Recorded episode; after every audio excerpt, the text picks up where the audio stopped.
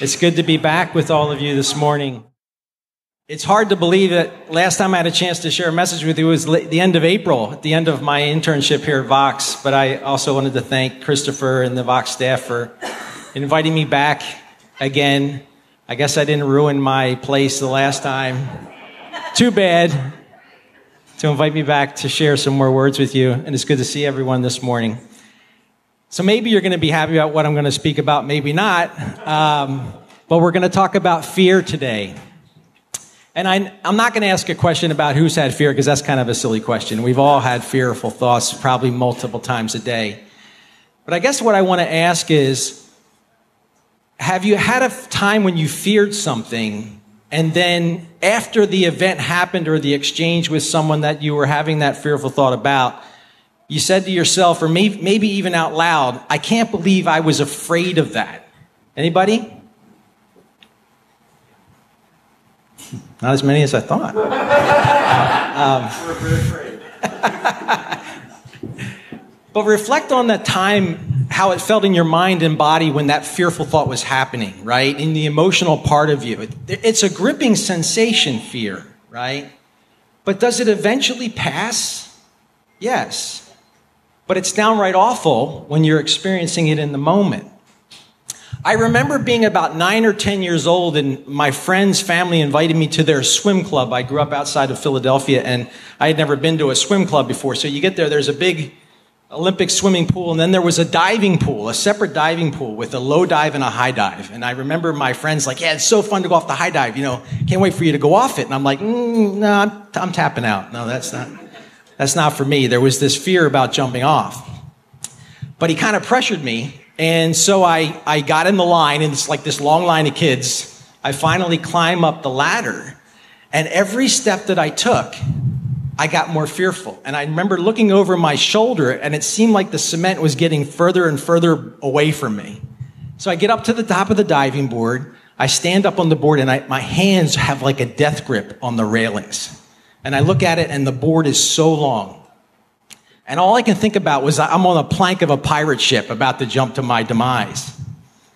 Well, interestingly, it took three times that day for me to go off the board. I went back down the ladder two other times. And I remembered having that fear, and it seemed like it was getting worse. But it wasn't just the fear of jumping off the high dive that got me. Now, now I had a new fear the fear of being ridiculed and criticized. So it's getting to the end of the day, and my friend's family was starting to gather things to head out.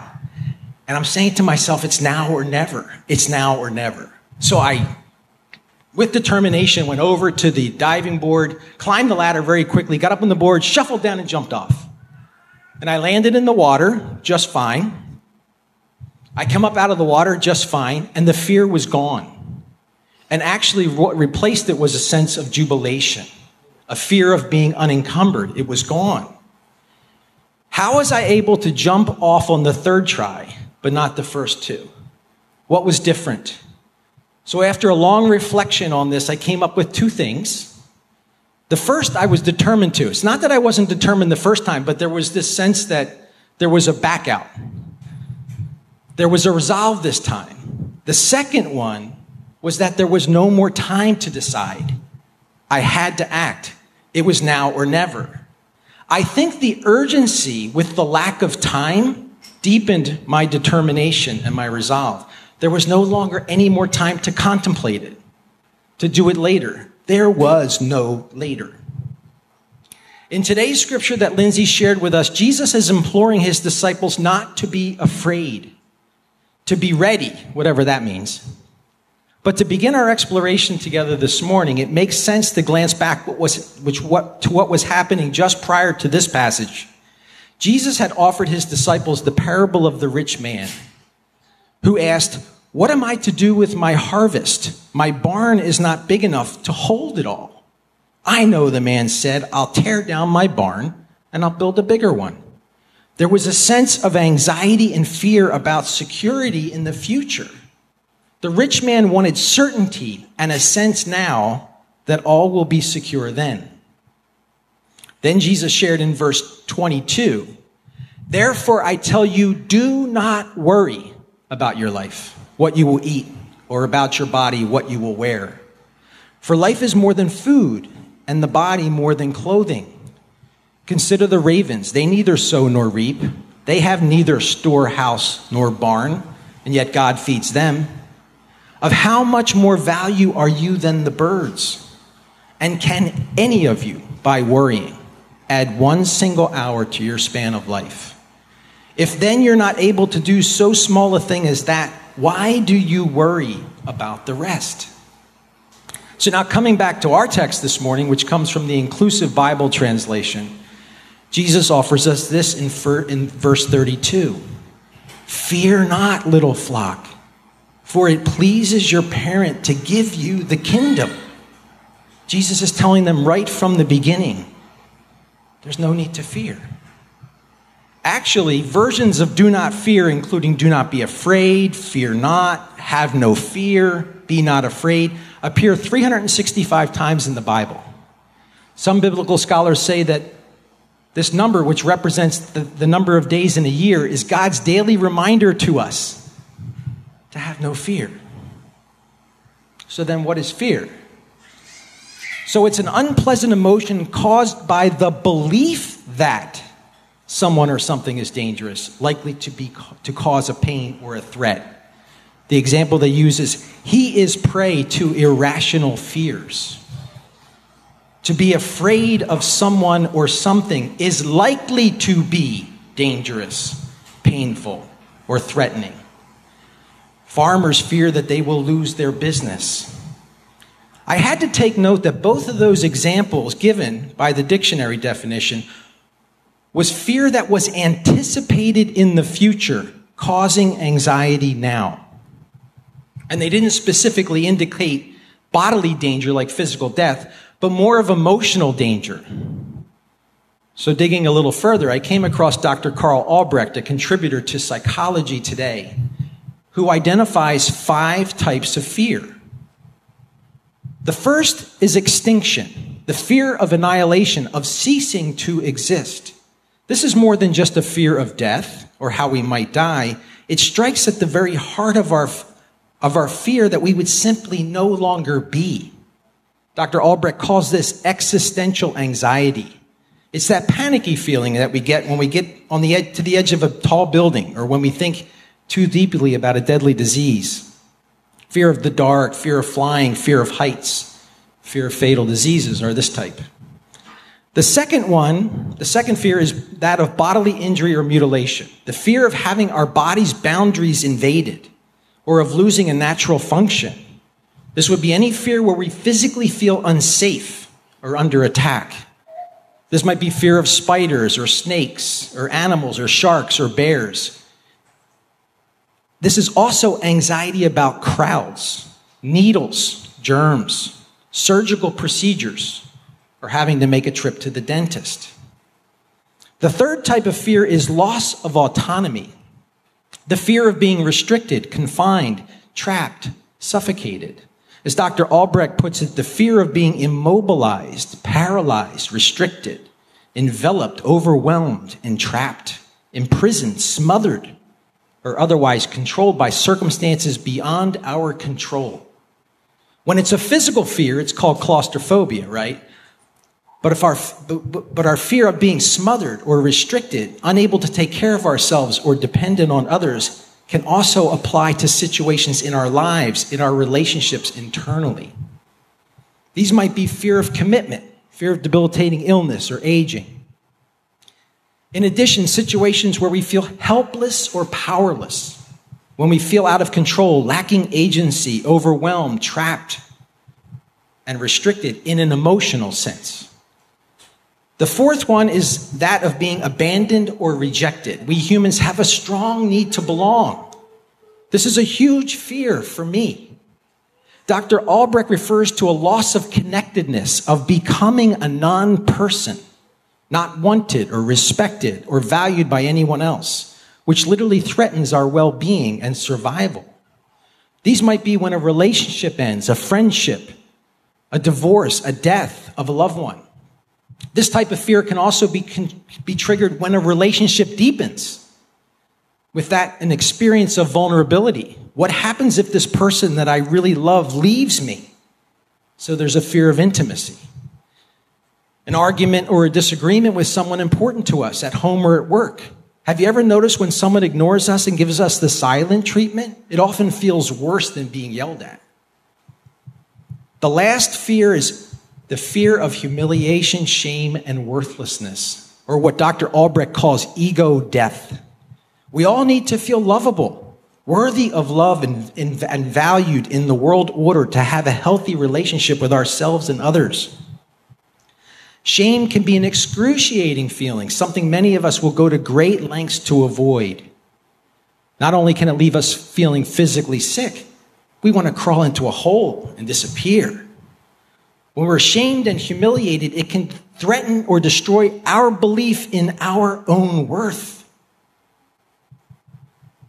Our perceived lovability and our perceived value in the world is threatened. Without that, we can feel like we're nobody. But feelings of shame and worthlessness are often triggered by a perceived expectation of judgment or criticism from either ourselves or others. When we mess up, like losing one's job. That was a big fear for me when I was fired from a prominent job a little over a decade ago. It's often our unconscious projection onto others that they see us as not worthy and can lead to shame. In actuality, I received tremendous support from others during that difficult time in my life. The perception was not even close to the reality. Actually, they were quite opposite.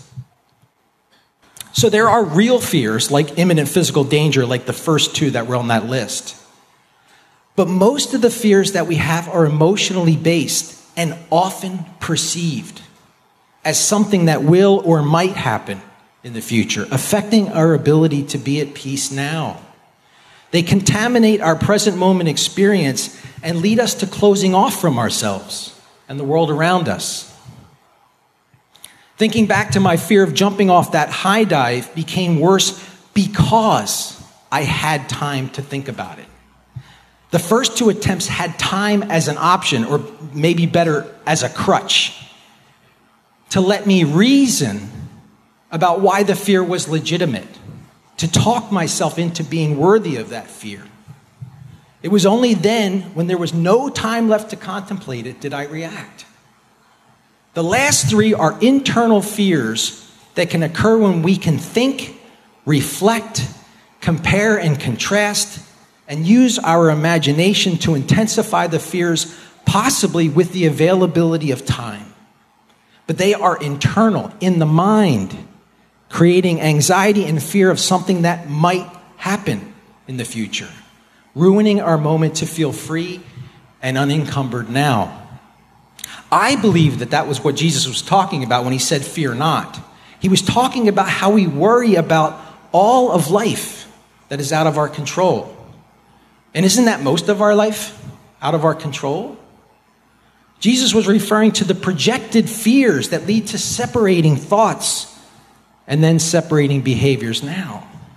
Dr. David Hawkins, a PhD and MD that has done pioneering work in the research in the areas of human consciousness and has been an advisor to the Catholic and Reformed traditions as well as to the Buddhist tradition.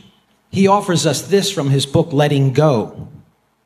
The many faces of fear are familiar to us all. We have felt free floating anxiety or panic. We have been paralyzed and frozen by fear with its accompanying palpitations and apprehension. Worries are chronic fears. Paranoia is its extreme. In milder forms of fear, we are merely uneasy. When it is more severe, we become scared, cautious, blocked, tense, shy, speechless, superstitious, defensive, distrustful, threatened, insecure, dreading, suspicious, timid, trapped, guilty, and full of stage fright. Yikes. We've, all felt these at all one time or another. As I kept reading Hawkins' section on fear, he offered this list, and it really hit home how prevalent fear is.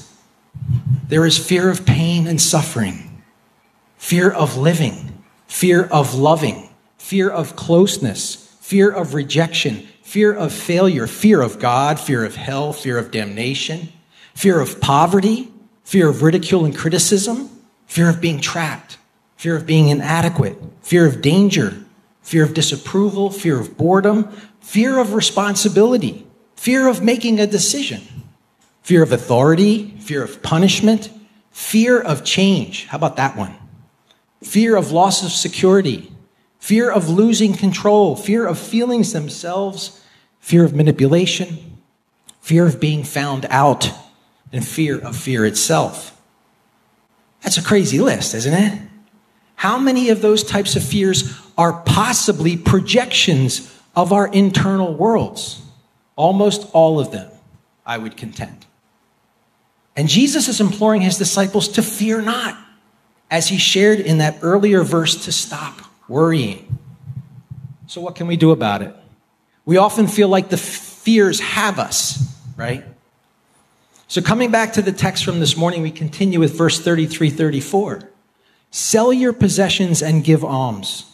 Make purses for yourselves that don't wear out, treasures that won't fail you in heaven, that thieves can't steal and moths can't destroy. For wherever your treasure is, that's where your heart will be. Jesus is teaching that worrying and fearing potential emotional danger is like a purse that wears out, losing all of its contents. He's telling us to sell our possessions. We always read this passage about material things only. What if the possessions that Jesus refers to are those fears that possess us? These possessions that we sell can include the fears of loving, of vulnerability, ridicule and criticism, inadequacy, the fear of change, the fear of loss of security, and on and on, as Hawkins' lengthy list suggests. The fears of God, damnation, and hell are those fears that come with the long held belief that relationship with God is a reward and punishment system. Last week in our centering prayer Lectio service that we do online, the leader led us in a Colossians passage. And one of the phrases in that, in that text were these are our sins which provoke God's wrath. When we are unaware of the thoughts and behaviors that separate us from ourselves, others, and God, the consequences can be painful. Sometimes what is referred to as sin. But when we miss the mark, we, we are then punished for them by God? Or is it that we subconsciously blame God or project onto God that it must be God's retribution for this consequence to happen? Can we possibly accept that our separating thoughts that lead us to separating behaviors lead us to a consequence on their own? And that God is waiting for us to let go of those fears and accept this heaven? Jesus talks of making purses that don't wear out and calls them treasures that won't fail you in heaven, that thieves can't steal and moths can't destroy. This type of purse is solid, one that holds up. Remember, for it pleases God to give us the kingdom. Feel that. Heaven. Not after we pass from this plane of existence only, but now. Right now. Take some time to explore the construction of your purse. And who are the thieves and the moths? Are they really outside us in the form of other people or events? Or are they really our own false internal voices that project the belief that pain and suffering are to come in the future, robbing us like thieves of our happiness, our heaven experience here and now? Returning to the text in verse 35 and 37, it says, Be dressed and ready and keep your lamps lit. It will go well with those staff members whom the owner finds wide awake upon returning I tell you the absolute truth.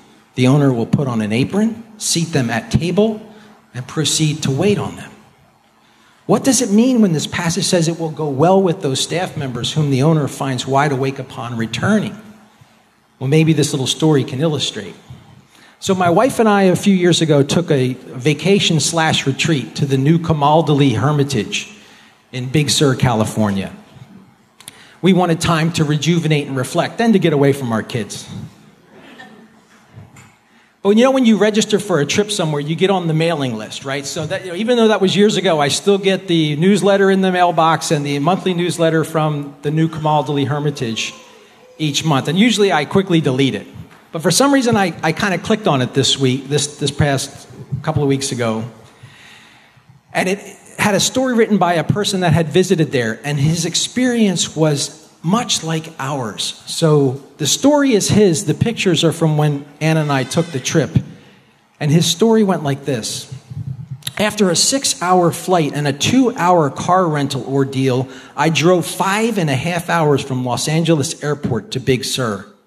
As night rolled in, my cell signal dropped the closer I got to my destination of New Camaldoli Hermitage.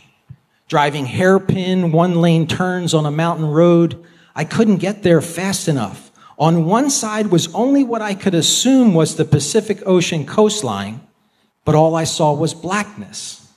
The other side was straight up mountainside, no streetlights. I managed to get to the monastery, found my room, and collapsed after a long day of travel.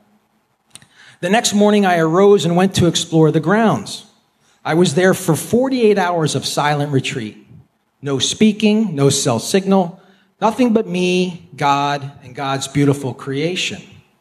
I was there to ask some big questions, to settle my spirit down enough to listen and actually hear. I was hoping to walk away with a plan. As I walked, the road was lined with benches overlooking the magnificent Pacific Ocean coastline from high atop the mountain. At about the third bench, I felt God whisper to me to lean close.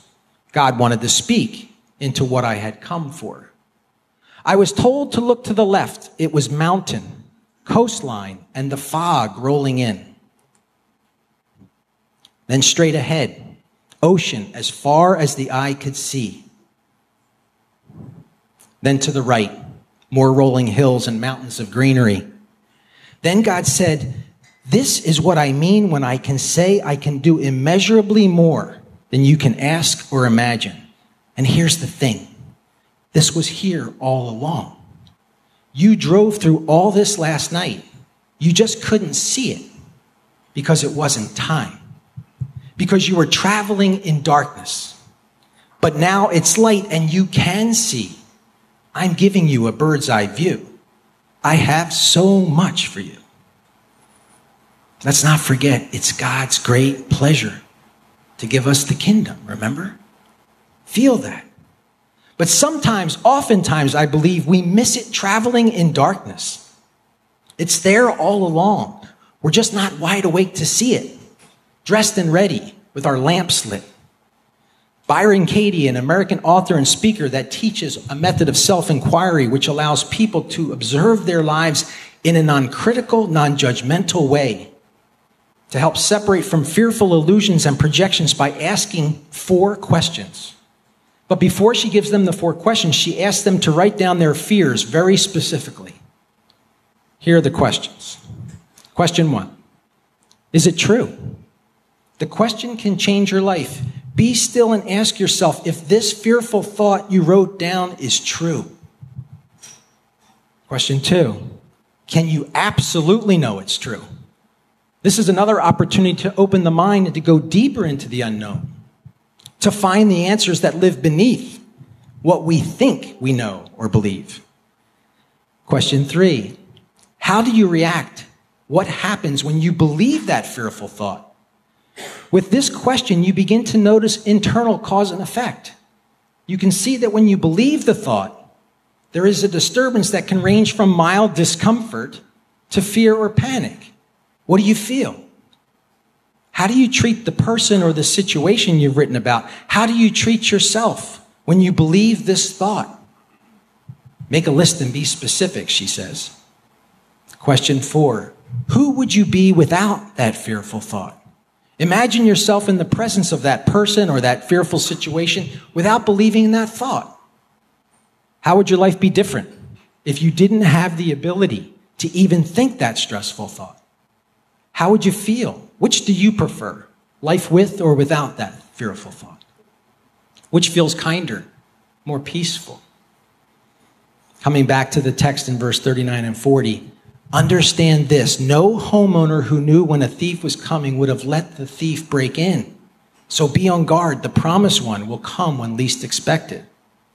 See, unfortunately, the combination of these two verses, one after the other, in this passage has led to Christ's coming or second coming, whatever that, how you look at it, as something to be feared, comparing the promised one to a thief coming in the night.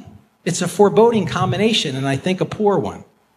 I believe Jesus was referring to being ready, wide awake, not to be on guard, as in being in a defensive posture with fearful anticipation of what might happen. When we are wide awake, dressed, we are in a state of self observation. We lovingly, non critically, get to reflect on what those internal voices say to us and let us really test them with those questions. Are we unconsciously giving away our heaven now, happiness and peace, for projected fears that rob us from our present moment experience?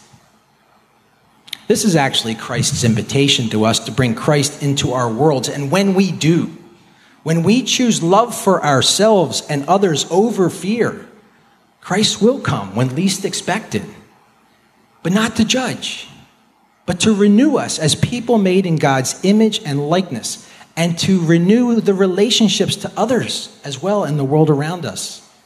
And this renewal will offer the feeling of expansiveness to us that I finally felt when I jumped off that diving board. You all know what that is that exhilaration. Right, Norma? These kingdom moments will open our eyes to see the beauty all around us that was hidden from us in darkness of fear. We'll feel happiness and joy in who we are and take more daring steps into vulnerability and change, for God is with us. My wish is that we can have more moments when we look back at those anxiety and fears and say, I didn't need to be afraid. Leading to future moments when we won't fear them or certainly fear them less. When very clearly the promised one will, will arrive when least expected, and we get to say, I'm so glad you're here. Amen.